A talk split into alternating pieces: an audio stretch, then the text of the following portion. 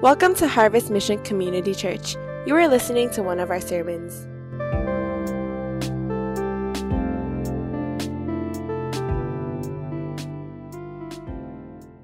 So I want to start off and ask this question. I'm wondering how many of you, and you could just write it in the chat or just kind of put a little emoji on your screen. How many of you heard the term catfish or catfished or catfishing? All right, if, if you have, go ahead and just put a little emoji on your screen so we know that you have heard that phrase before. Some of you are thinking, wow, catfish, I've ate that last week. So some of you have no clue. So let me go ahead and define for you what the word catfish means in the context of now social media and all the different social uh, avenues that we have. So I'm going to take it from the Cambridge Dictionary. It defines catfish or being catfished as this someone who pretends on social media to be someone different. So it's not really real, all right? It's fake. So someone who pretends on social media to be someone different in order to trick or attract other people. Now, some of you know with this usage of catfish, back in 2012, MTV actually made a TV show out of that. It was simply called Catfish. And it was people who pretended to be somebody that they really weren't, and then they were able to finally meet that person. It was crazy. Uh, I just saw a couple episodes just for this sermon. Praise the Lord. I'm just thinking, I don't have time to look at all these different TV shows, but I, I wanted to know what was going on, so I watched a couple clips of it. And it's interesting because it has been a, a problem now because of the social media that is prevalent in our society. Now, some of you who might not know, there were some well known catfishing situations uh, throughout the last 20 some years, or maybe 15 some years. And some of you might have heard them before. Some of them were very high profile uh, situations that were dangerous. Others were more celebrities who were duped and they believed it was somebody else, but then it was not. So, you know, these are things that uh, we're going to learn as we look into some of their lives. So let, let me give you some, and you'll see their pictures on the screen so that some of you might be able to recognize them. The first one is Thomas Gibson. I don't know if you've ever met him before or seen him before. Uh, he's an actor on the famous TV show Criminal Minds, if you enjoy that. So what happened was there was a person on Twitter who put a sexy, uh, kind of like a real enticing picture but it wasn't really him or it wasn't really her, but it was somebody else that they ended up getting from like I think a porn site or whatever. So he ended up actually thinking that it was this girl that looked on the picture. And so what happened was they began a relationship. Now the interesting part was that relationship actually went on for 2 years. Can you imagine being in a relationship where you haven't really met that person? Uh, different videos are being sent or pictures are being sent. You actually are in this relationship, but you've never met them in person. And it was interesting because it was a person who was a fan of this TV show, Criminal Minds, and also of this actor. And this person, she was from North Dakota. I mean, that's way up north, you know, where it ain't California and it ain't New York, all right, or Chicago, but it's North Dakota. So you, they have a lot of time on their hands. So she catfished him and he ended up falling for it. Here's another one. I don't know if you know who Brad Paisley is. He's a country music singer and a writer, and you'll see that it's his wife here, who is uh, her name is Kimberly Williams uh, Paisley, and it was interesting because it was through the wife that a person, a fan, actually contacted her and began to start dialoguing and saying that their daughter had this cancer and she didn't have much time to live, that it was a terminal cancer. And so, as they began to dialogue together, she involved her husband, the singer, and said, Hey, let's do something for this child who's going to be passing away soon. And so, they started this relationship. And through that, they wanted to support this family. And later on, they found out that it was all a hoax. And it was just a fan who wanted to be able to be close to this person. Here's another one. You guys know who Iggy Azalea is. She's a rapper and a model and it was interesting about her situation because she was catfished by somebody that uh, it was so embarrassing she didn't want to even admit it because what happened was someone reached out to her on Twitter. So I think Twitter is a very dangerous place. But anyway, reached out on Twitter and just kind of told her like, I'm really a big fan of yours. And she was interested, not in terms of like a sexual relationship or anything. She was just like, oh, such a nice person. So she ended up accepting his invite and they started dialoguing together. And after a little bit, guess who that person was? It was her mom. So her mom catfished her. Can you imagine? Her mom catfished her. Now, the next couple that I'm going to share are a little bit more serious because, as many of you know, there are things that happen that are also very harmful and even to the point fatal. Uh, Katie, uh, Kacie Woody, I don't know if you've ever heard of her or seen her. Back in 2002, some of you weren't even born, Lord have mercy. She was 13 years old and she began this online friendship uh, who was supposed to be a guy who's 17 years old. So she's 12, and then there was a guy who was a, supposed to be a 17 year old boy, and his name was Dave uh, Fagan. But the thing was that he was actually 47 years old. So he was a predator, and he was grooming this girl. And what happened was his name was actually David Fuller, and you'll see the picture there. And he ended up, after a series of just dialoguing, months and months of building this relationship, he ended up going to her house and then abducting her, and then in the middle of the night.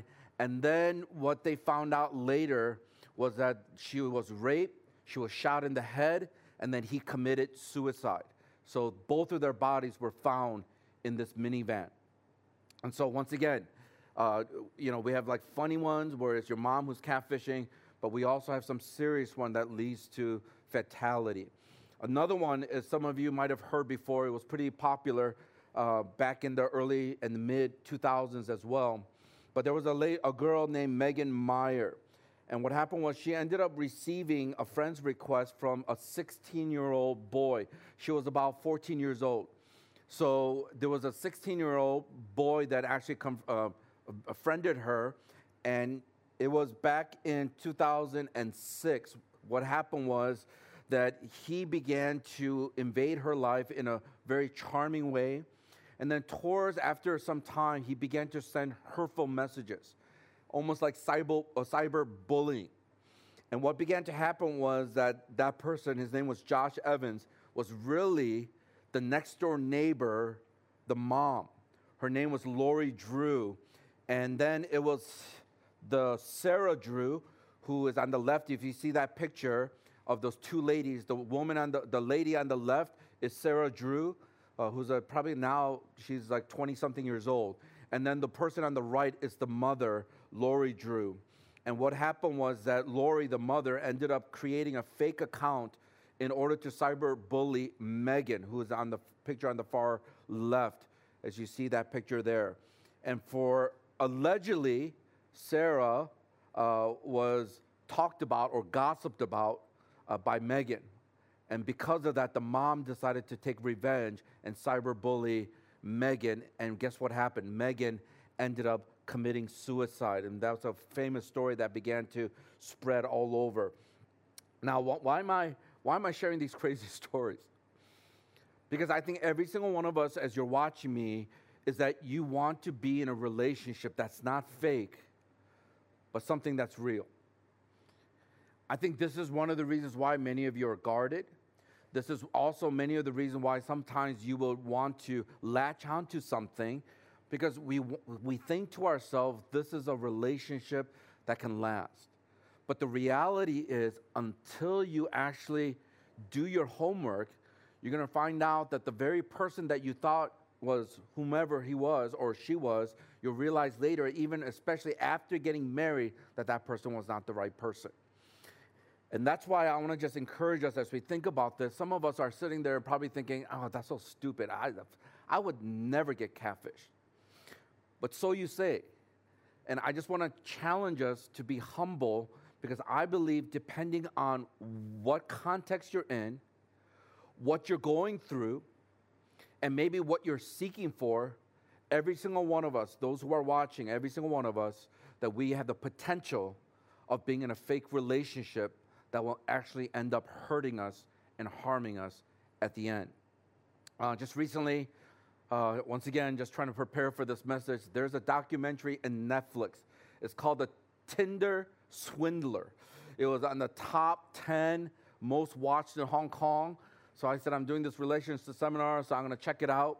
Some of you might have watched it already, and uh, I don't know what you're doing with your time. You're not preparing a sermon, but you're just enjoying it. But I watched it because I'm like, this is stupid. I'm not going to waste my time watching this. But I'm like, okay, relationship seminar, Tinder, you know, kind of connect. So I said, okay, let me check this out. Now, those of you who watched it, okay, if you're brave enough, right there on your screen, go ahead and put a little emoji, you know, say, I watched it, I on a hands up or whatever, fire, you put something there. But I want you to think about this story, those of you who have not watched it. I'm going to give you a little bit of a background. This, the story is about a man who claimed to be a billionaire and ended up developing relationships with women just around the world through Tinder. And then he ended up swindling money from them, which financed his lifestyle, the way he lived. And so I thought it was a really interesting story. And please, I want to make sure we're clear on this. I'm not saying Tinder or any of those apps are wrong. I've known people who have found each other through that. So sometimes the technology is not necessarily the problem. The problem is you or that person. You haven't done your homework and you don't know if it's real or fake. Kind of like a Louis Vuitton bag. You're like, oh, it looks real. No, it ain't. It's not real. And so you got to be able to know what the real thing is and what the fake thing is. So, those of you who haven't watched it, uh, if you want to watch it and you don't want to have a spoiler, you can close your ears, turn off the screen, do whatever.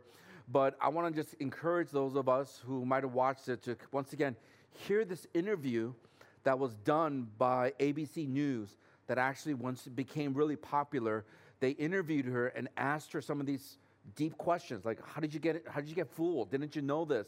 Why did you end up giving all this money? And so they're asking her some of these questions and she's going to explain it. Uh, those of us who don't care about spoilers or not you're more than welcome to watch it but i would encourage you you can still watch it because it's like news everywhere and still watch it later. All right. Like can you imagine if you were that woman or maybe it could be the other way around. There's a woman who was swindling guys and you were totally duped. I think not only will her heart be broken as she saw her crying, not only because of a broken heart, because of all the money she lost. You realize that so often we it's easy to jump into a relationship thinking that everything looks great. But what you realize is that you don't really know that person the way you should before you can make a commitment that will be for the lifelong relationship of marriage. I don't think there's a single person who's watching me would want to be in a relationship or end up getting married so that they could be divorced. You talk to anyone who's divorced. Some of you come from divorced homes, or maybe homes that are dysfunctional where your parents don't talk to each other, they, they kind of live separately, even. If you were to sit down and talk to them, not a single person, not a single person will say, Yeah, I started this relationship, or I got married so that I can get a divorce later. Not one. But the problem is the reality we see is that there are a lot of divorces, there are a lot of broken hearts, there are a lot of relationships that don't work out. And I'm not trying to say we, we could avoid it 100% because we, we live in a sin filled world. And some of you will be in relationships where you will get hurt. Your heart will be broken. It will not meet your expectations, it will not be what you expected. But this is the reason why it is vital that we begin to do the homework as best as we can while we are young as you're in college, so that as you get into the next stage of life, which is single adult, and then hopefully through marriage and having kids and becoming grandparents and all that down the line, that you'll be able to find that person that you can spend the rest of your life together with through all the ups and downs of life. So, the one thing that I'm going to be sharing uh, tonight is just simply this that we can either flourish in a relationship or be foolish in a relationship. So, once again, you can either flourish in a relationship or you could be foolish in a relationship. And it really depends on where you want to see that relation to end up. If you're foolish in many ways, then you just kind of date around and see what you can do and what you can get. And then also be in a relationship where everyone is telling you this is not going to work, this is not good, this person is not good for you. Or you can flourish in a relationship because you have taken the time to not only investigate, but also to really understand and growing within not only your spiritual life, but also your personal life and your character. So we want to talk about all that. Welcome back. Hopefully, some of you had some good discussion, especially on this topic. I know that a lot of the stuff that we're going to be talking about It's going to unearth a lot of things within your hearts, uh, hopefully, even in your mindset. And so, this is, this is my sincere prayer that all of us will really listen to the power of the Holy Spirit. And Satan's not going to enjoy it, so because some of you are in bondage. Whether you are in a relationship that's not healthy, whether some of you are in a relationship that's really underground, or some of us are just struggling with different things, and that's why you're struggling. And I, I really do hope and pray that as the Holy Spirit speaks to us, that we can respond. Let me, let me just pray at this moment. Lord, I just pray that you will come in the power of the Holy Spirit for every single person as we hear the word of God, that it will convict us, that it is sharper than any double edged sword, piercing into our souls and our bones and marrows. And I pray that you will cut to our hearts and that we desire to obey you and follow you more than anything else. I just pray that you'll convict us, especially those of us who are in bondage to whether it's relationships or hope for a relationship or whatever it may be, even through our past experiences that have held us back. We're praying, Lord, that your Holy Spirit will do the healing power and the work in us so that we can flourish in our relationship with you and with others, Lord. So we thank you. In Jesus' name we pray. Amen. Amen. So once again, I want to make it very clear. The one thing that I want us to remember in this talk is that we can either flourish in a relationship or be foolish in a relationship. We have a choice. And that's why I think it's very essential that we understand the principle so that we can make that decision. Once again, we will never force you or tell you to do something. We could just read scripture and command in terms of what God has said. This is the word of God. But in many ways, the leaders and myself, Pastor Bo, we will never tell you what to do. We'll guide you through the word of God. And I pray the Holy Spirit will speak to you tonight. I want to first talk about three foundational things or three foundational truths that we have to understand in order for us to flourish in a relationship rather than being foolish in a relationship. So, the first thing that I want to talk about is that our aim or our goal or our target has to be different. That as Christ followers, if you are a follower of Jesus Christ, that the aim of all relationship has to be different than from the world. Let me talk a little bit about this. As many of you are followers of Jesus Christ, the reason why we even enter into a relationship and the reason why we would even start one is because it comes down to the end goal, which is what? To love God and to love people. And so, if through this relationship you're not able to love God, and through this relationship you're not really loving people around you, then one thing that I want to challenge you is to ask yourself, why am I in this relationship? The problem with many of us in this watching is that you are in a relationship, a lot of it because you're self centered. There's something that you gain and you receive from this, and oftentimes it's all about you and not about the other person. Because some of you know very clearly that whatever you're doing is not very helpful to that person.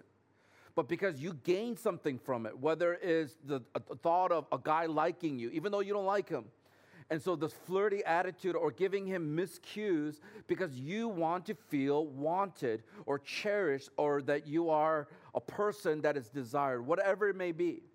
For some of us who are guys, many times that we enter into these relationships because not because we're serious, not because we're ready for a relationship or even heading towards marriage, it's because we like the fact that we like this girl and the girl likes us back a lot of us guys who are physical in nature, all these things that we desire. Now, one thing I will say is this throughout this talk, I am not going to address as much as I would like to of the same sex attraction. But I will say this, and you could answer it maybe in, during the question and answer if you want to. But one of the things that I've said is that we do not use terminology like I am gay or I am homosexual. No, you are a child of God who happens to struggle with same sex attraction because that is not your identity. This is the problem with the world is that they, it is their identity. So anything that talks about the struggle, it feels as if you're attacking that person or they're attacking you. You are a child of God. You have been purchased and redeemed by the blood of Jesus. And so if you want to break it down to the basic level, whether you will have same-sex attraction or whether you are attracted to the opposite sex, a lot of times it comes down to lust. So whether lust manifests itself in the opposite gender or the same sex, they're both lust. and their Bible talks a lot about lust. And so it's very clear, and I want to make sure we're on the same page, that it is not your identity, that it's a, it's a struggle with a lust issue. And I believe a lot of it is tied in with your mindset. Some of you have gone through a lot of things in your life, and this has fueled in terms of some of your struggle. I know this is not a popular thing. The world tells us that it's something different, but the Bible is very clear on this. So I'll try to address it at different points. But if I don't, you can ask it at the end for a question and answer. We'll try to address it because this is a big topic and a big issue for some of you who are watching this because you are struggling with same sex attraction. And the Bible talks about that. So the aim must be different. So everything we do, our relationships that we're approaching, is it loving God? Is it helping you to love God? And is it loving that person? Is it honoring that person? Let me give you a verse. The Word of God says this Colossians chapter 1, verse 9 and 10. I'm going to read it from the New International Version. On the highlighted yellow, I want you to say it with me. It says this For this reason, since the day we heard about you, we have not stopped praying for you and asking God to fill you with the knowledge of His will. Now, that's important. Let me just pause here. The knowledge of His will. A lot of times, when you don't have knowledge of God and knowledge of His will, you end up doing whatever you want to do. You are the master, you are the God. So here we see the knowledge of His will. That's why it is vital that you grow in your relationship with God. If you want your relationships to flourish and stop choosing foolish relationships, then you have to grow in your relationship with God. So the knowledge of His will through all spiritual wisdom and understanding. And verse 10, it says this, and we pray this in order that you may, come on, say this, live a life worthy of the Lord and may what? Please Him in every way, bearing fruit in every good work, growing in the knowledge of God. So he, there we see it that you and I, as believers of Jesus, of Christ, or followers of Christ, that everything that we do, it is we live in a manner that is worthy of what who God is and what Jesus Christ did for us on the cross. Whether it's your studies, whether it's your friendships, or whether it's relationships, everything that we do should be to live for Him, to honor Him, to make sure that we give Him praise. That's why later on it says what? It says, do everything what? To please Him in every way. That means in everything that we do pleases Him. Can I just challenge some of you who are in a relationship or an undefined relationship? You guys are spending a lot of time together. Is it pleasing God? Is it honoring God? The second thing that I want us to see here is not only our aim must be different, but our, our, excuse me, our attitude must be different. Our attitude towards relationship has to be different. Now, the problem with many of us is that our view of relationship has been shaped by the things of this world. Let's just confess this. That's why many of you, uh, can you go ahead in the chat, just put in there a emoji or write something? How many of you love Disney movies? Come on now, come on, someone give me an amen, right? If you think about all the Disney movies, are there any Disney movie where at the end you feel like you just want to die? You're like, oh my God, that's so sad. There is not a single Disney movie that ends on a bad note. It's hap- living happily ever after. So this has been your mindset. And if you watch that Netflix show, you'll realize one of them got into this relationship because it has been shaped by Disney. She knew all the songs, she knew all the lyrics, she knew all the different phrases from Beauty and the Beast. Belle, do you like it here? You know, all these things. So once again, your view of relationship is based on Disney, which is happy, happy, happy at the end. Like we live forever together. But many of you know that's not the reality at times. Because marriage is not about how happy you are, but it's about how holy and more like Jesus you are becoming. Now, some of you are sadistic and you like weird stuff and really sad. That's why you watch Korean dramas, right? Korean dramas know how to tug at your heart and make you be like, oh, it's like a, it's like a dagger in your heart. I mean, it gets to me sometimes when I watch these things. I'm like tears are like slowly. It's not like rah, but it's like that one teardrop just really rolling down. Why? Because there's a that guy sacrificed his life, or that girl just gave all of herself to just for a cause or something like that. And you're like, and we watch these things, and this shapes our understanding of relationships. Now, can I just break some of your bubbles? Listen, ladies, some of you want to go to Korea. Some of you love Korean food. Some of you love K pop. Some of you are thinking about moving to Korea. So you could find that guy that you see in cha cha cha and then go there and be able to say, oh, what a nice guy. I'm going to tell you right now, there aren't too many guys like that. Korean guys. All right? I'm, I'm going to break your bubble, but I'm just telling you right now because what you are seeing in a drama, oftentimes it's a drama. It is not real life, it's not based on a true story.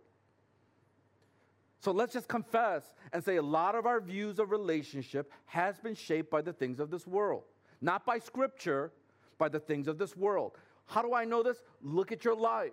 Look at the way you approach relationship. Look at your attitude towards a relationship. It's just like the world. They have done statistics, and the divorce rate in the church is no different from the divorce rate in the world.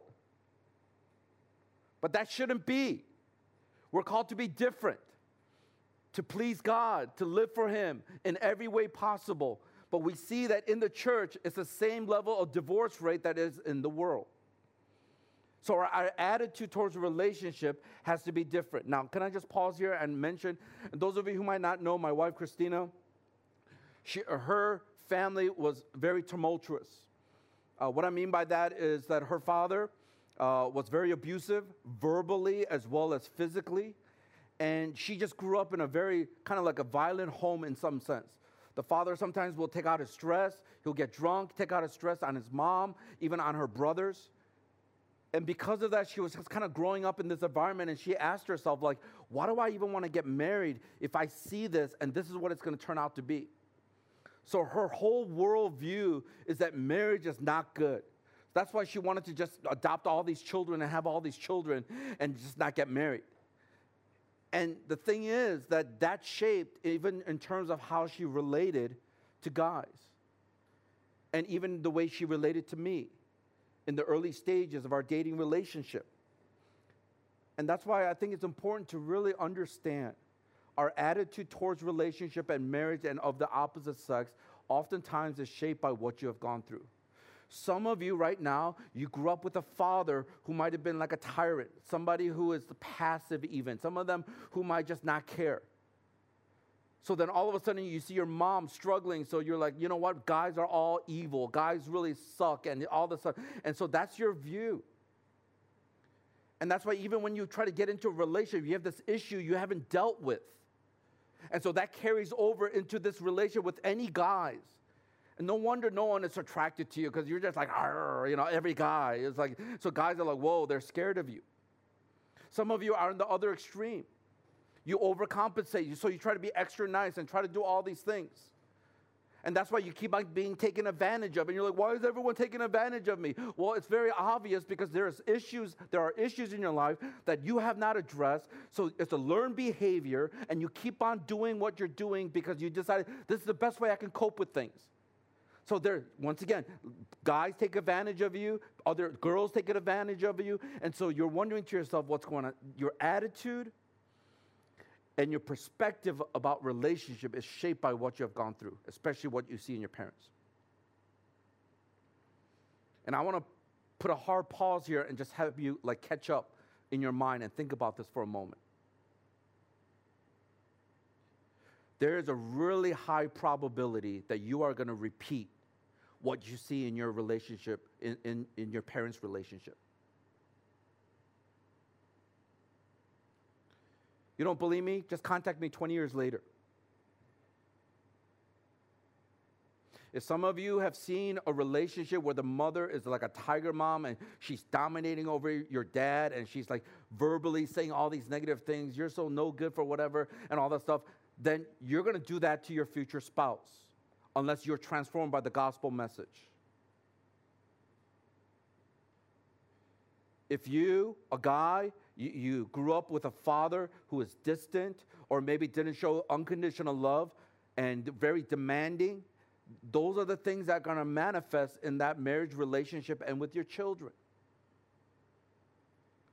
So, apart from the grace of God, apart from understanding the gospel, you are going to repeat a lot of things that right now that you don't like about your parents, your parents, you're going to repeat it.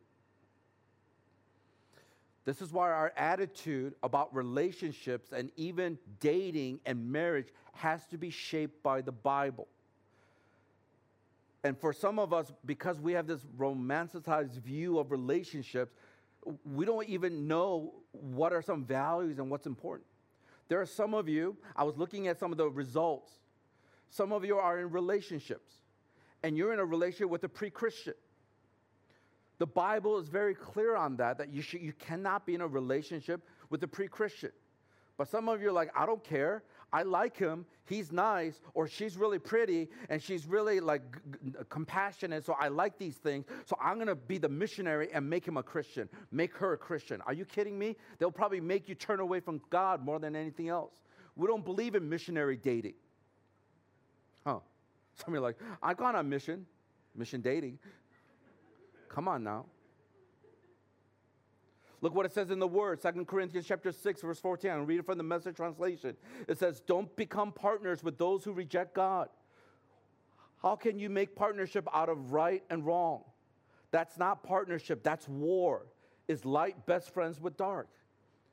You, you cannot have two people with two different masters. One is you following Christ, and the other is following themselves or the things of this world. You cannot have two masters and be brought together under the lordship of Christ. It doesn't work.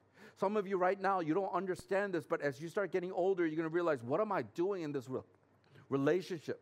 It's not going to work. Some of you are just hoping and praying that that person will become a Christian. What if they don't? You've wasted all these years when you could have been growing, you could have been serving God, you could have been doing all these things. That's why I think many of us, our attitude towards relationship are not biblically based because there's no one in your life to speak the truth to you. But I'm here, and I'm going to speak the truth to you in love. And some of you are struggling, and I want to help you. We want to help you. The leaders and I, we want to help you so that you could have a flourishing relationship, not a foolish one. Here's the third and last thing that we have to understand not only our aim and our attitude must be different, but our approach must be different. Our approach must be different. If you look at how pre Christians do relationships, we realize that there's no difference in how we do it. Also, if you study the Bible, you'll realize that the way the world does it and the pre Christian does it, is different from what the Bible teaches, from the way God wants it. So, once again, some of the stuff I'm going to say is just wisdom from many, many years of counseling and many, many years of experience. Other things that I'm going to give you Bible verses are just commands from God. So I pray that you'll be able to hear the voice of the Lord as He speaks to you on the approach. One of the things that the church changed in terms of relating to one another was the standard in which we treated one another. Let me explain what I mean. Before Christ came into this world, if you think about everything that was going on during history, during that ancient times, the Jewish people hated the Gentiles, the Gentiles hated the Jewish people. But when Jesus Christ came into this world, he literally changed how relationships are done. That's why when he came, he talked about loving your enemies. Like there, there was not a single person who had a right frame of mind would want to love your enemies. But Jesus came and he completely flipped that around. He also talked about in John chapter 13, as he washed his disciples' feet, he goes, I, your master, your teacher, have washed your feet. Now do that to others. Because in the Jewish culture, it's like, I've done for this for you, now you do that to me. But he's like, I've done this for you, now do that to other people. So the relationship that in many ways that the kingdom of God entailed is that we do relationships completely different than the world does it. Our approach is different. Let me give you some verses in the New Testament that talks about how our approach to relationship should be different and how the gospel and Jesus Christ radically changes how we do relationships. 1 Timothy chapter 5 verse 1 and 2. I'm going to read it from the uh, New International Version. Just read the yellow section out loud with me as you're watching together with other people or in a smaller room or by yourself. It says this, "Do not rebuke an older man harshly, but exhort him as if he was your father. Treat younger men as brothers, older women as mothers, and younger women as sisters with what? Come on, with absolute purity. So, what Paul is trying to say is that because of Jesus Christ, the way we relate to people who are older, younger, who are our, our peers, we treat them as the family of God and it's as an absolute purity. I don't know how many of you guys have brothers or sisters. And I don't know if you are the oldest one and you're a little bit protective if you knew that someone was treating your brother or sister that you love very much in a way that's dishonoring to them, how would you respond? I don't know about you, but when those things happen, I'm just like getting all worked up. And so when you look at this, you realize that to treat people who are in relationship with you, you treat them like family. That's what the church is about. And when you're in a family, you don't try to hurt people willingly and consciously. You don't flirt with guys so that you can kind of lead them on and have their hearts broken. That's not absolute purity. You don't play around with girls and then you're you like this girl, but you're also interested in this girl and this other girl, and so then what happens? You end up hurting them. You don't do that in a family. Not when you love them. You don't use them. You don't abuse them for your own selfish purposes to gratify your sinful desires. Here's another verse, 1 Thessalonians chapter 4, verse 4 to 7 in the NIV again. It says this that each of you should learn to control your own body in a way that is what? Come on, say this holy and honorable, not in passionate lust like the pagans who do not know God. And that is in this matter, no one should wrong or take advantage of our brother or sister. Let me read it again. No one should wrong or take advantage of a brother or sister. The Lord will punish all those who commit such sins, as we told you and warned you before. For God did not call us to be impure, but what? To live a holy life. How many times in these relationships that some of you guys are in, or some of these unspoken underground relationships, or these really fuzzy, no one really knows because you spend a lot of time studying together. You spend a lot of time hanging out together. You even touch each other playfully. and then we're like, well, what's going on here? Do they like each other or do they not? But pastor, I'm a touchy feely. Don't touch me. But if you're a touchy feely, go get a, go get a dog. Go get a teddy bear. Because for some girls or some guys, by you touching them, it might stir up a lot of different memories. Some of them have been abused sexually. And by you touching them, it might not create a good, safe environment for them. So sometimes, many of us, we tend to, because we're always thinking about ourselves, we take advantage of people. That's why I hate aegyo. You guys know, like, oh, come on. You, you know why? Because you are, if guys do it, I don't, I don't know what to say about you. We'll just pray for you. But you sisters, when you do that kind of stuff, pretty much what you're saying, I want something and I'm not getting it, so please give it to me. It's all about you. That's selfish, self centered. Because what you're asking that person, that brother, it might not be helpful for them. So, once again, you take advantage of people, you use them for your own selfish purposes. And the Bible is clear that says, don't do that because God is going to punish those who do. Because what you're doing is you're saying, God, forget you. The way you establish relationship, forget you. I want to do whatever I want to do. It's a person who's disobedient, even to the point of maybe they're not even saved. Here's another one, last one Song of Solomon. This is a good one. I love this one. You, you, you want, you want to read an X rated version in the Bible? Song of Solomon, otherwise known as Song of Songs, whatever you like. Check this out chapter 2, verse 7b in the message. You got to read it in the message. Come on now. Come on, Jesus. This is what it says Don't excite love, don't stir it up until the time is ripe and you're ready. Huh. Come on, Jesus. preach. This is preachable right here. It says, don't excite love, don't stir it up. But that's what you're doing. You're not ready for a relationship. Look at your life.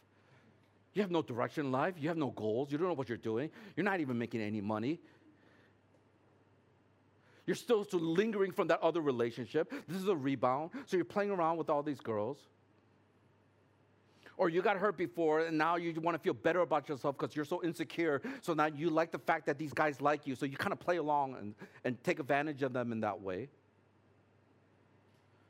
So let's have dinner.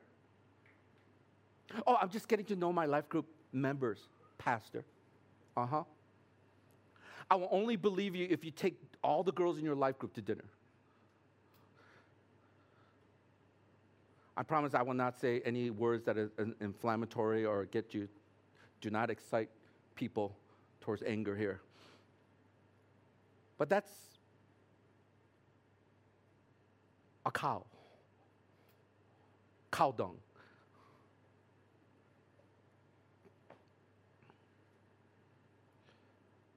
Oh, I, am just trying to help them because, you know, uh, they're new to Hong Kong. So I want to just make sure that they're doing okay. I will only believe you if you do that to every single person who's new to Hong Kong in your life group.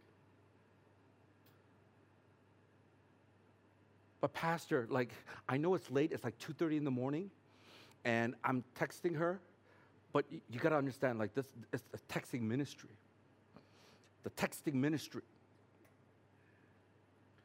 I will only believe you if you're texting every single sister in your life group to encourage them. Because what you're doing is you're not showing favoritism and you're doing it out of the genuineness of your heart because you care. But a lot of times we do these things because we're zeroing in on somebody because we're interested in them. That's part of the defrauding and taking advantage of. Same with you, sisters if it is that one person all the time and not any of the other brothers, then that shows you already in your heart. Now, please don't misunderstand. If you like each other, that there's steps that I'm going to talk about later. But if you have no interest or you're not even ready for it, why do you excite it? Why do you stir it up when it's unnecessary? Oh, do you like Netflix? I like it too. Do you want to watch a Korean drama together? So here you are.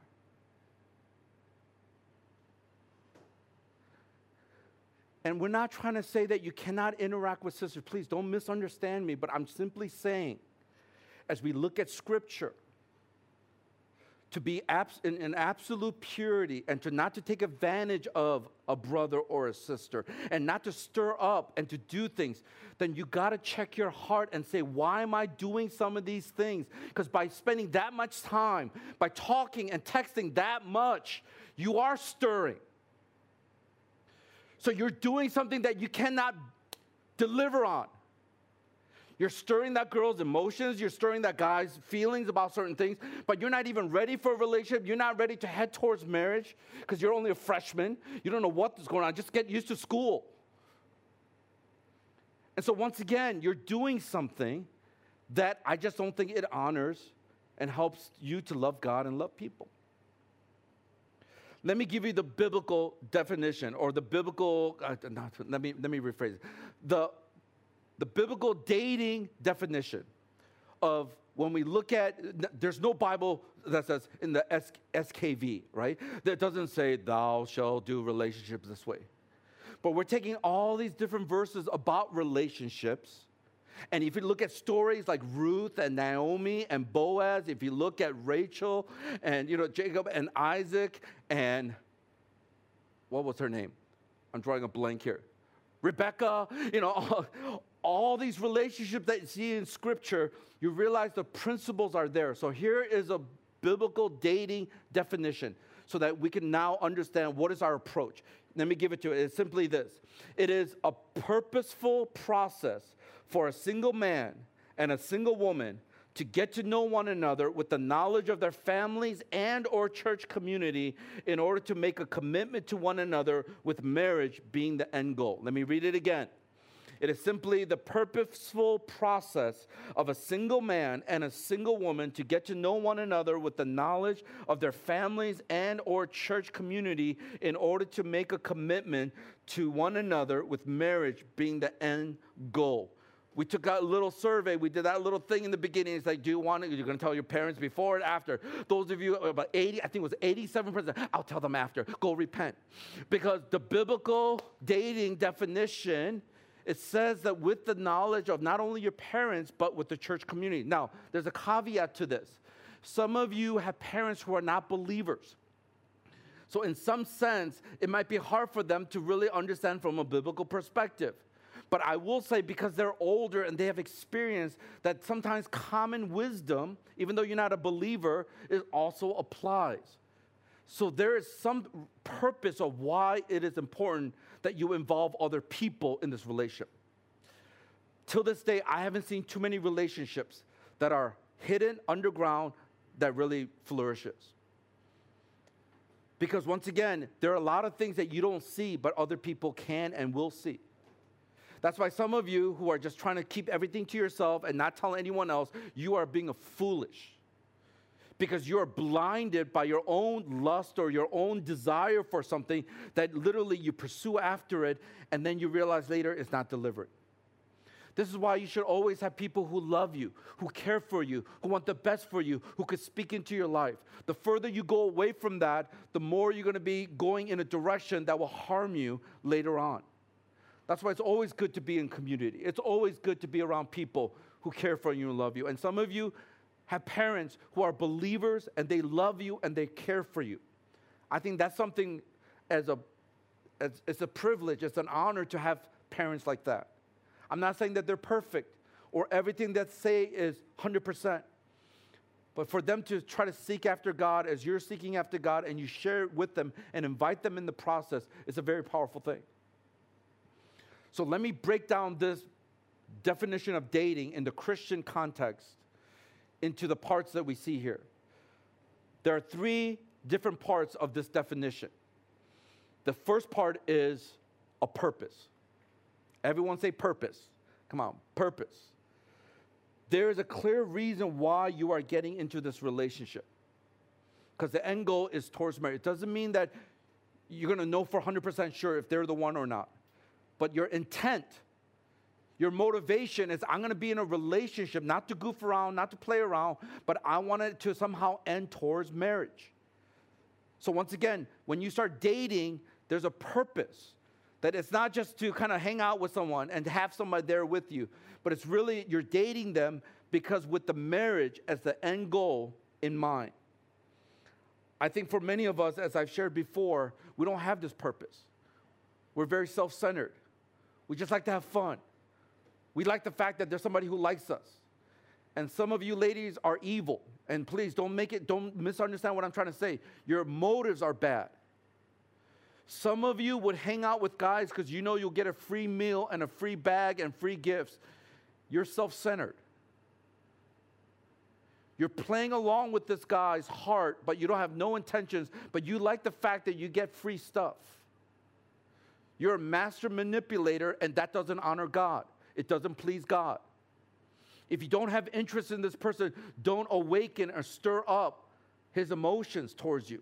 You got to be clear and let him know, I'm not interested. So there's a purpose in dating from a Christian context. The end goal is towards marriage. The second thing is this you'll notice there's a process. It's so easy to get caught up in trying to find the right person rather than being the right person. See, see that's why some of us struggle because we're trying to, where is he or where is she? When in fact, what you should be focusing on is being the right person. Focus on growing, focus on some of those character issues that everyone has been telling you it sucks, you need to grow. Focus in on some of those things. And as you begin to address it, you realize that there will be people who will be interested in you because they see something that's different from some of these other guys or these other girls.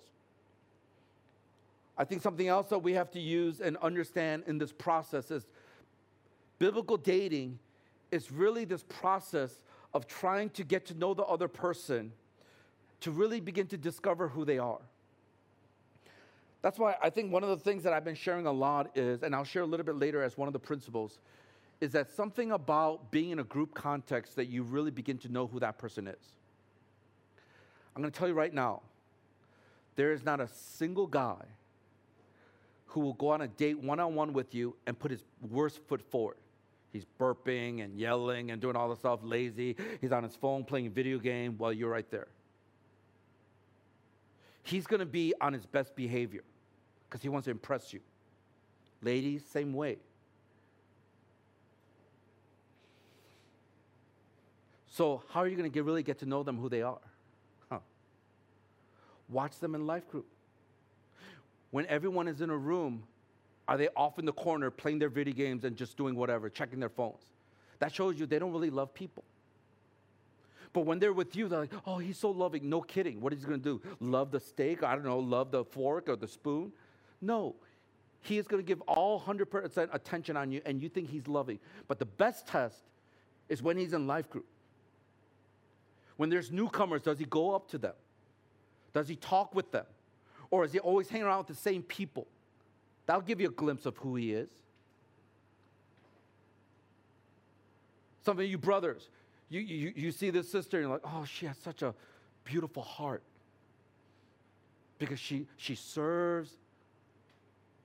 But then when it's life group and we're having a Thanksgiving dinner, I don't know, or some kind of outreach and we're cooking and stuff, is she just kind of like just doing her thing and let everyone else clean up and let everyone else cook and do all the stuff? Not to say women are supposed to do that, guys should be doing that too. But do you see what I'm saying?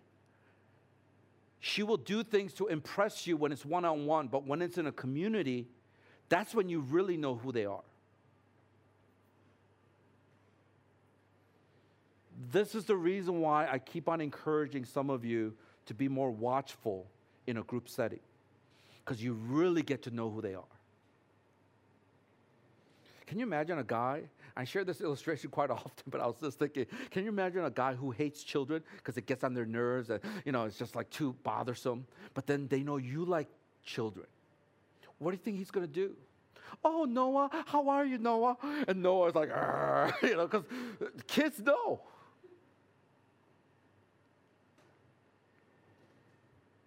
So, once again, when you invite the community and invite people who know you and who love you, then that's when you're going to begin to really see things that you don't see. We all have blind spots.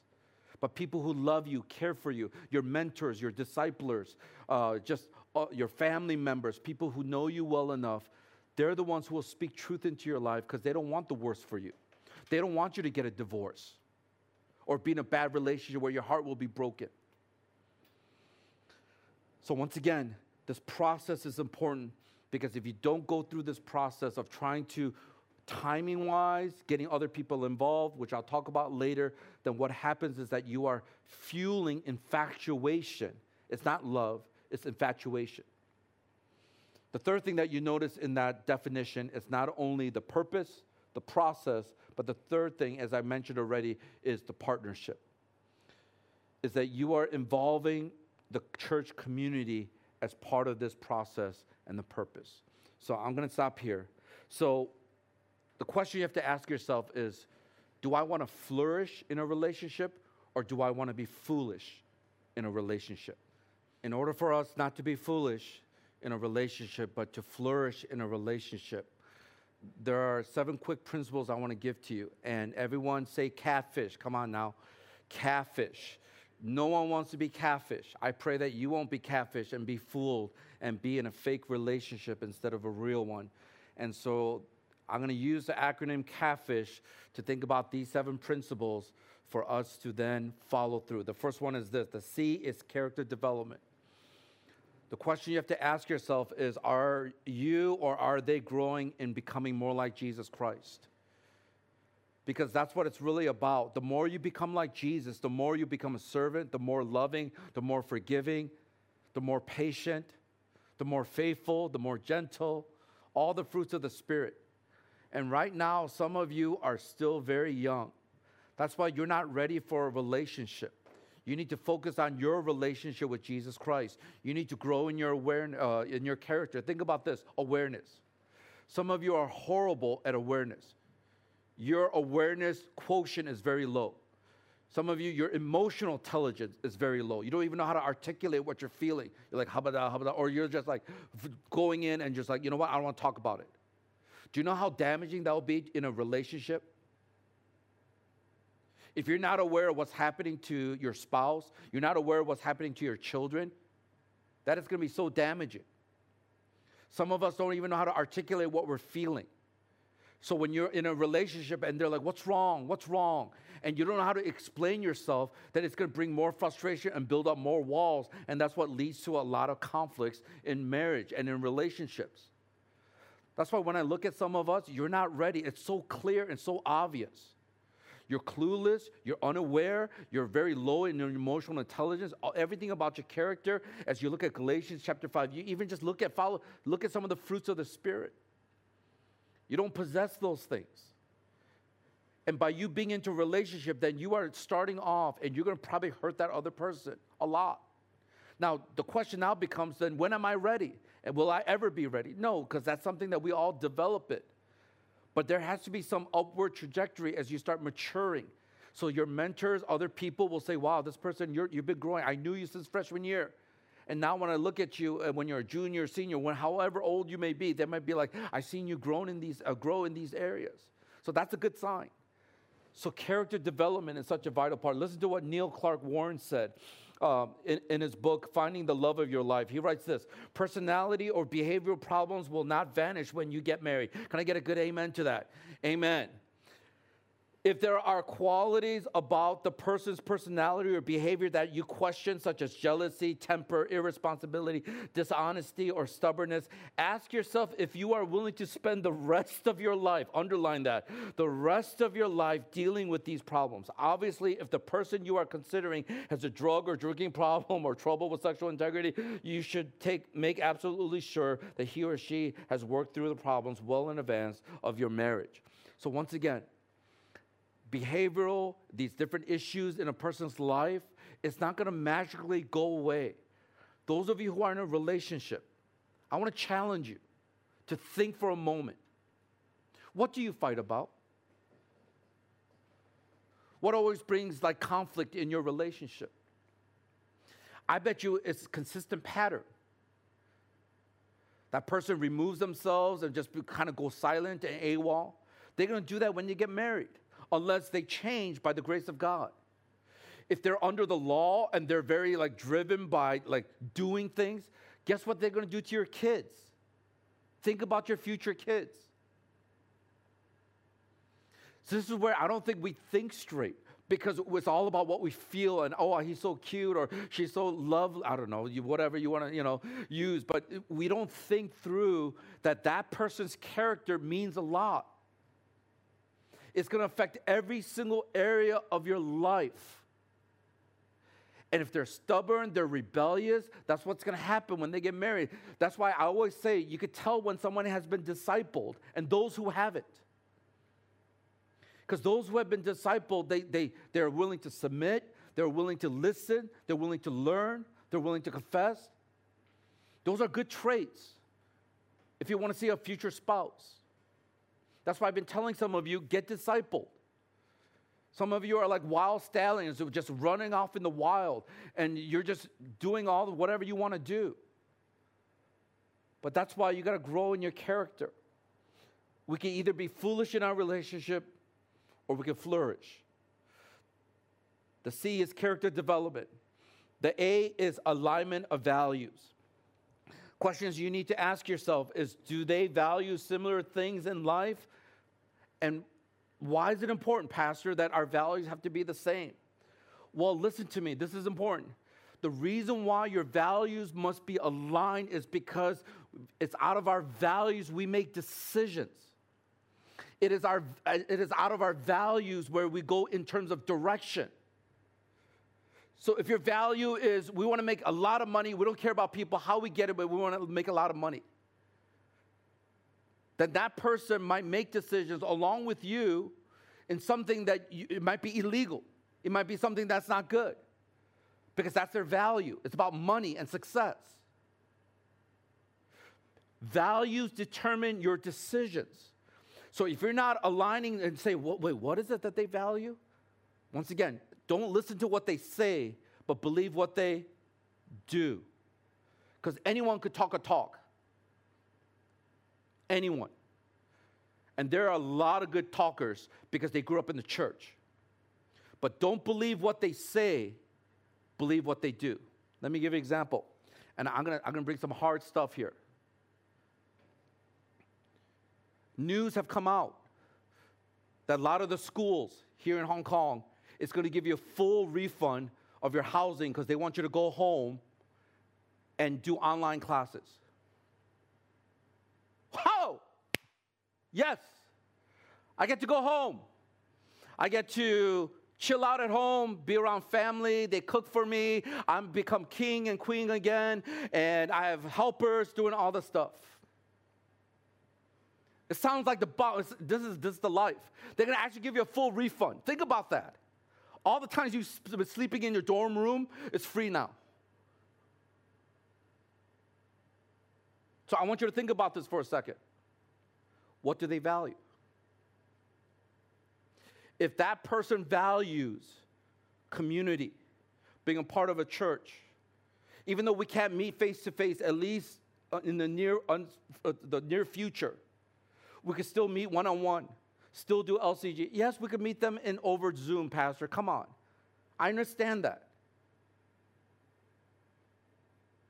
But don't forget, this coming summer, we're going to have a prob- probably a missions project, and we're not going to zoom you in. We're not going to zoom mission. It's not the for Zoom, for room mission. So if you want to do missions this summer because you value this, because it's on the heart of God, then you're not going to go home. Now, please don't be like, oh, mom, dad, pastor said don't go home. Then your parents are going to call me. I'm going to get emails. I'm going to get all this stuff. And already I'm going to be labeled as a cult leader. So please don't do that. What I'm telling you and challenging you is ask yourself, what do I value? Because from your values will come decisions. And if the values are based on the kingdom of God, in Matthew chapter 6, verse 33, seek first his kingdom and his righteousness, and all these things will be added unto you. When you believe that, yes, you could go home and see your parents. Some of you haven't seen your parents for like two, two, two years. So I understand it's not easy. I haven't seen my parents for two years. But as you're really thinking about what is it I value, I realize, oh, if I want to do missions, then I, I got to stay here. I got to get involved in the community. Or think about your life group or your campus. You know that while you can go home, there's going to be some people on campus who don't know Jesus Christ, and they're going to be there, lonely, struggling. So if you value lost people, you value the gospel, you value the mission of God, you value all this stuff, then you're gonna have to pause and say, well, wait a minute. I could go home, be relaxed, be with family, enjoy life, and just do online classes and be lazy and gain like five kilos. Or I could be here because I value the things of God and the things that are happening here. Please don't misunderstand me because going home, some of you will go home, and that's okay. We're not gonna judge you. Because some of you, God might convict you to go home. Some of you might have family members who are sick and you, you haven't seen them. So please don't feel guilty if you, have, if you feel convicted to go home. But I'm simply saying, those of you who don't even think, you haven't even prayed. So your decisions reveal your values. So that's why there needs to be an alignment of values. Because if you want to do something, let's say you get married, and you want to you want to give to uh, this orphanage. But your husband is kind of selfish and self-centered and he goes no i don't want you to give to them do you know what's going to happen? There's going to be a fight. But if your values are aligned and you're saying yeah this is not our money it's god's he has blessed us with it and we god loves the orphans. He loves people who are struggling. And so we want to pray and say how much do you want us to give lord? And then you get a number. Can you imagine your life will flourish your marriage will flourish. Your children will flourish. So some of us don't even think about this as we're in a relationship. And I'm telling you, you get to find these things out when you're in a life group and you watch them in a group setting. How are they making decisions? What if they're playing video games the whole week and the life group is on Tuesday or Wednesday and they go, you know what, I can't come to life group? It's not because they don't have enough time. They did have a, they just wasted time. They don't have a purpose in life. They don't value life group. They don't value community. They value themselves. And you, can you imagine you marry someone like that? That when it comes to family or other issues that might come up, they're going to put their work above you. So, once again, uh, you could feel all this uh, butterflies in your stomach, but you're not watching and see if our values are aligned. Because out of our values will come forth decisions. So, once again, the C is character development, the A is alignment of values, the T is trust currency. The questions you need to ask yourself are they reliable? Are they dependable? Are they honest? Are they true to their word? Everything that they say, do they follow through on it? Why is this important? Because trust is the foundations of all good relationships, period all the great relationships, whether it's your relationship with your parents, relationship with friends, relationship with your future spouse, relationship with your leaders, relationship with whoever it is in your life, trust is the foundation. So if they are not trustworthy, you should raise a yellow flag and say, wait a minute. Do I want to be in this relationship or should I pursue after this person?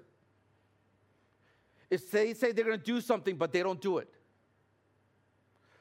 So what they're going to say is, okay, honey, I'm going to be home uh, at, by seven. Trust me. And they're going to be there till nine. And your kids are waiting. I'm giving you practical things of things that I had to counsel people through and things that I've gone through in my life. That's why one of the best times to grow in these areas of character and trustworthiness is right now in college. This is the reason why some of you are not being considered for leadership, because how can we trust you when you cannot even be true to your word? I'll be there at one, you're not even there. Simple things that you could work on that will help you to develop these character things, these alignment of values, and even the trustworthiness. You can either be foolish in relationships or you can flourish. The F now we're getting into the fish. Here we go. Friends influence. You need to look at who they are hanging out with and see who is influencing them. As we say many times, we become like the people that we hang out with. We are the average of five people that we hang out with. If you're the smartest, find a new group. You are the average of the five people you hang out with you become more like that person. So think about it. If the people you hang around with love to exercise and keep healthy, you'll most likely be healthy and exercise. If the people you hang out with is lazy, they just play video games and waste time, then that's what's to happen to you. That's why I always tell people look at their friends. That will give you a window and a glimpse of who they are. Are they with people who are very focused on the mission of God?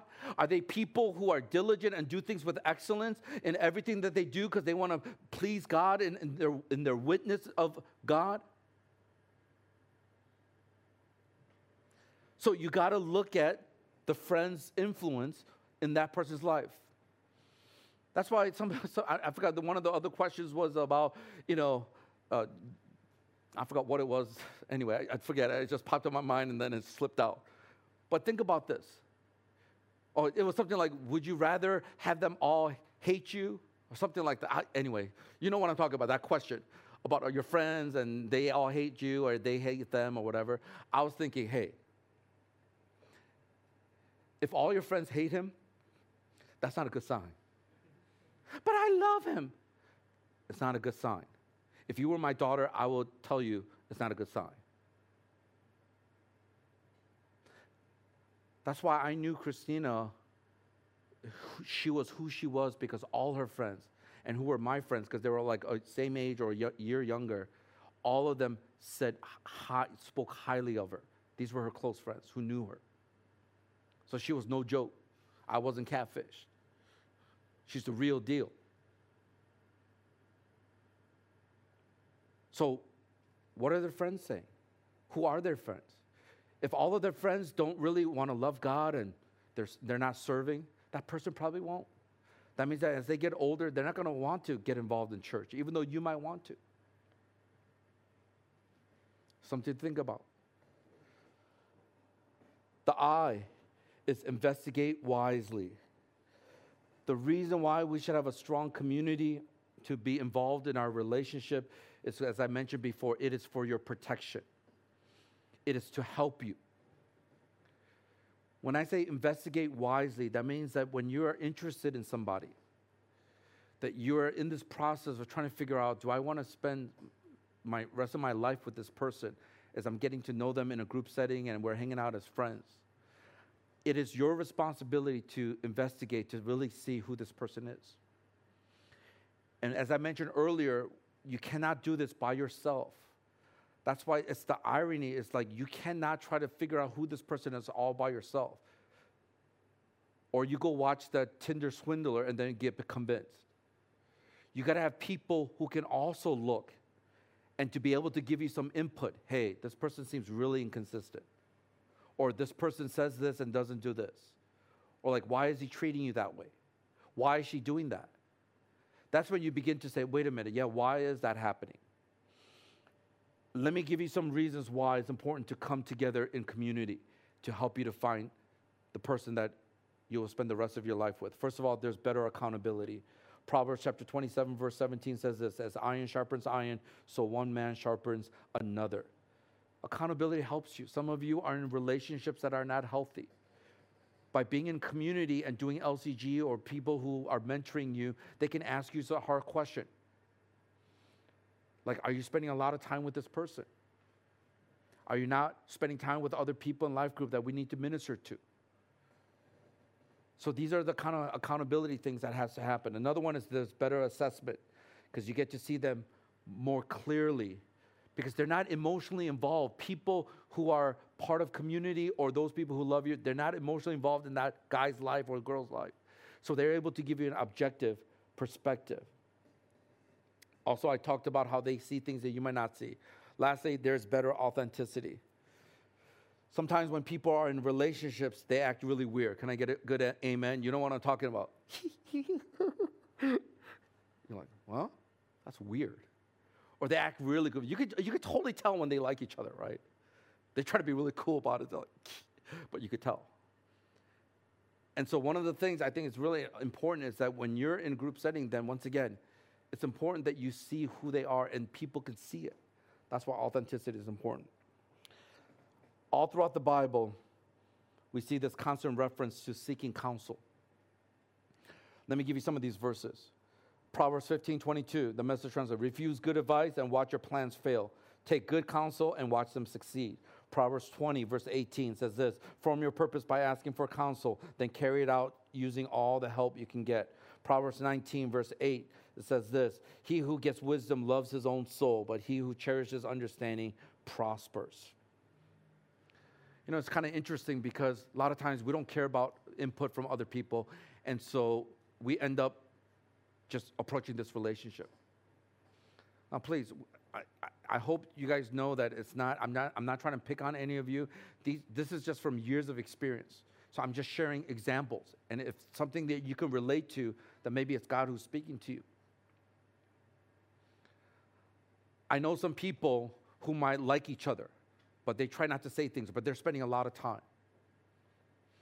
Then finally, the guy decides to say, I like you but they're not ready for a relationship. So sometimes they end up talking to me and saying, Pastor, I, I told this girl I like her and she likes me too, so what should we do? Go get married. No, I'm just kidding. I, I said, well, well, I mean, what, what do you want me to say? The cat is out of the bag now. So no longer are you gonna, gonna act, you know, in a way that's uh, now you know that every time he contacts you or doesn't contact you, you're gonna get hurt more because now you know his intention or his feelings, and that guy knows your feelings. And a lot of times in those situations, it's tough. And that's why I always tell people do not tell that person and learn to have self control and not to try to be in that kind of relationship that's shady. But it takes so much self control and so much desire to honor that person not to do that. So some people are like, okay, okay, I, I made a mistake, so maybe I'll back off. Well, you already told that person. So then sometimes I advise them, why don't you just take some time off and just not start anything and limit your content? They're like, well, how long? I don't know. Let God tell you. Is one week okay? Oh, okay, if you think after one week you can start this relationship and it's going to help you in your walk with God and everything else, then you go for it. But sometimes you're only a freshman. What do you know besides your last semester grades? What, what, what else do you know right now? You don't know much. You don't know what you're going to be doing. And think about this. Everyone, just for a moment, I mean, don't, you don't have to close your eyes, but I'm going to close my eyes. Okay, I'm, I'm, I'm just trying to imagine, I'm thinking. Those of us who are juniors and senior, I want you to think about your freshman year. Those of you who are freshmen, think about seventh grade. I don't know what form that is, form whatever. Just, just think about when you were 13 years old. My question to you is this When you look back to three, four years ago and who you were and who you are now, was it different? Or is it different? The reason why I want you to think about this is that if you're a freshman and you're getting into a relationship, the reality is you're going to change. That person is going to change and they might actually change for the worse. And so you get into a relationship when you're not ready and they haven't really developed in the relationship with God or their vision and the things that God is calling them to do. And then you get into this relationship, and then three years later, you realize, oh my God, we're completely in different directions. This person might not be it. You spend three years. And, and let, me, let me be truthful here. I've always been truthful here, but let me, let me put this truth harder on you. Listen. This, this is from my heart to you as a pastor. Listen. I've seen many people over the years 20, 27 years, 28 years of doing this. Freshmen, first year students getting into relationship. It's exclusive. They come out to their separate life groups, but they don't really get involved because they want to spend more time together. So they don't go to the hangouts. They don't do they're not really fully in. They come to church, they go to life group here and there. They miss it here, they miss it there. They just kind of do whatever, just just enough. They develop their relationship, and then three years later, they're junior, about to be seniors, and guess what happens? They break up. Do you know what I've seen? Those are the loneliest people in our church. Because while everyone else is building friendships, their freshman year, sophomore year, third year, they have all these strong friendships because you spent all your time with that person that you thought you were going to marry, but you're not because you've changed. They've changed. You're changing. You're in the process of change because you pull that trigger, because you got into that relationship. And guess what happens?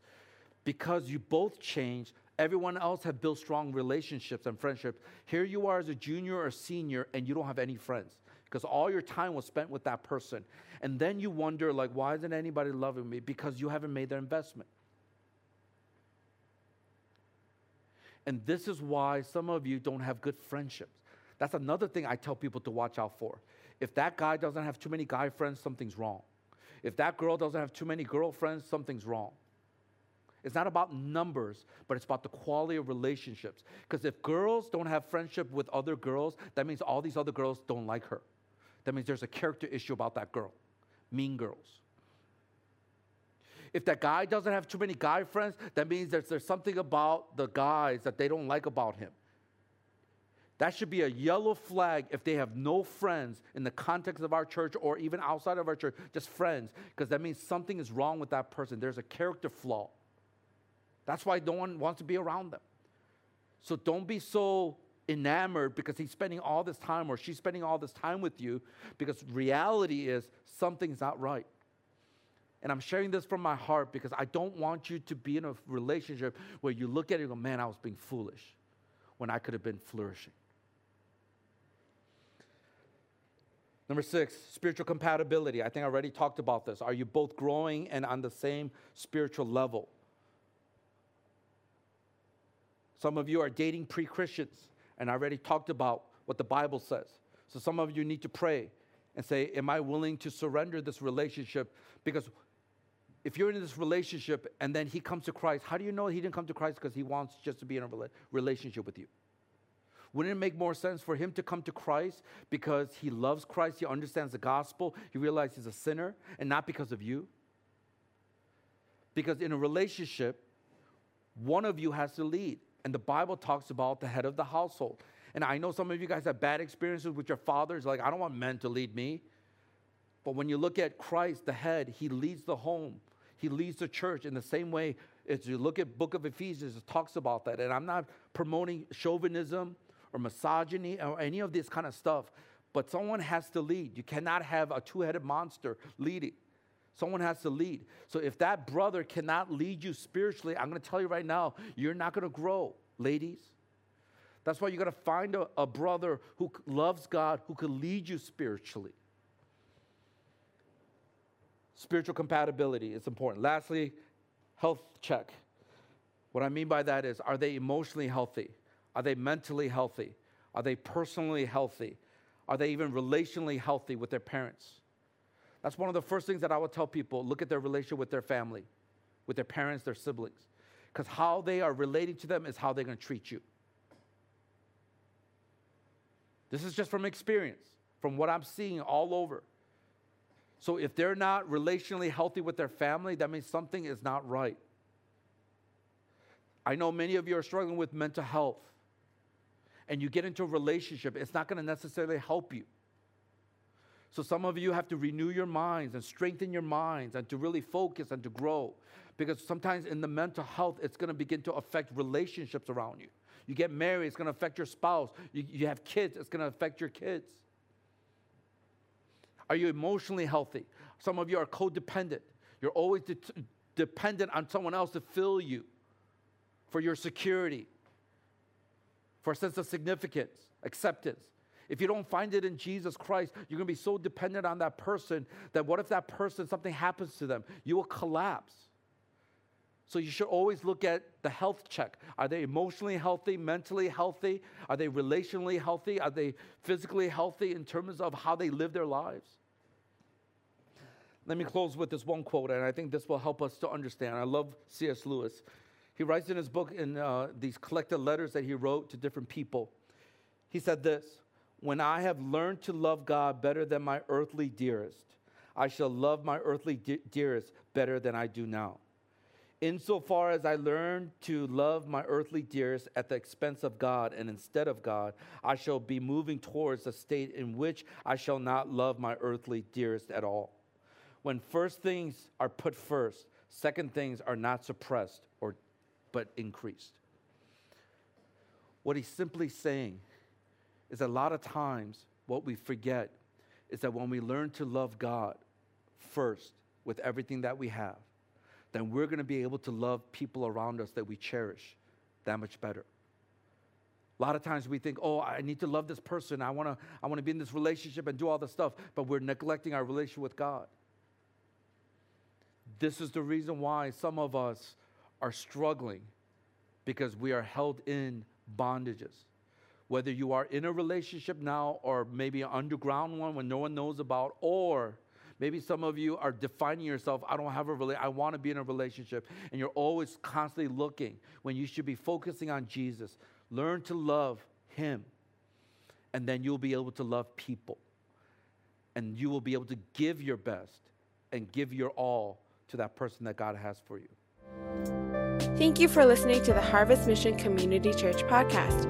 For more information, visit our website at hongkong.hmcc.net.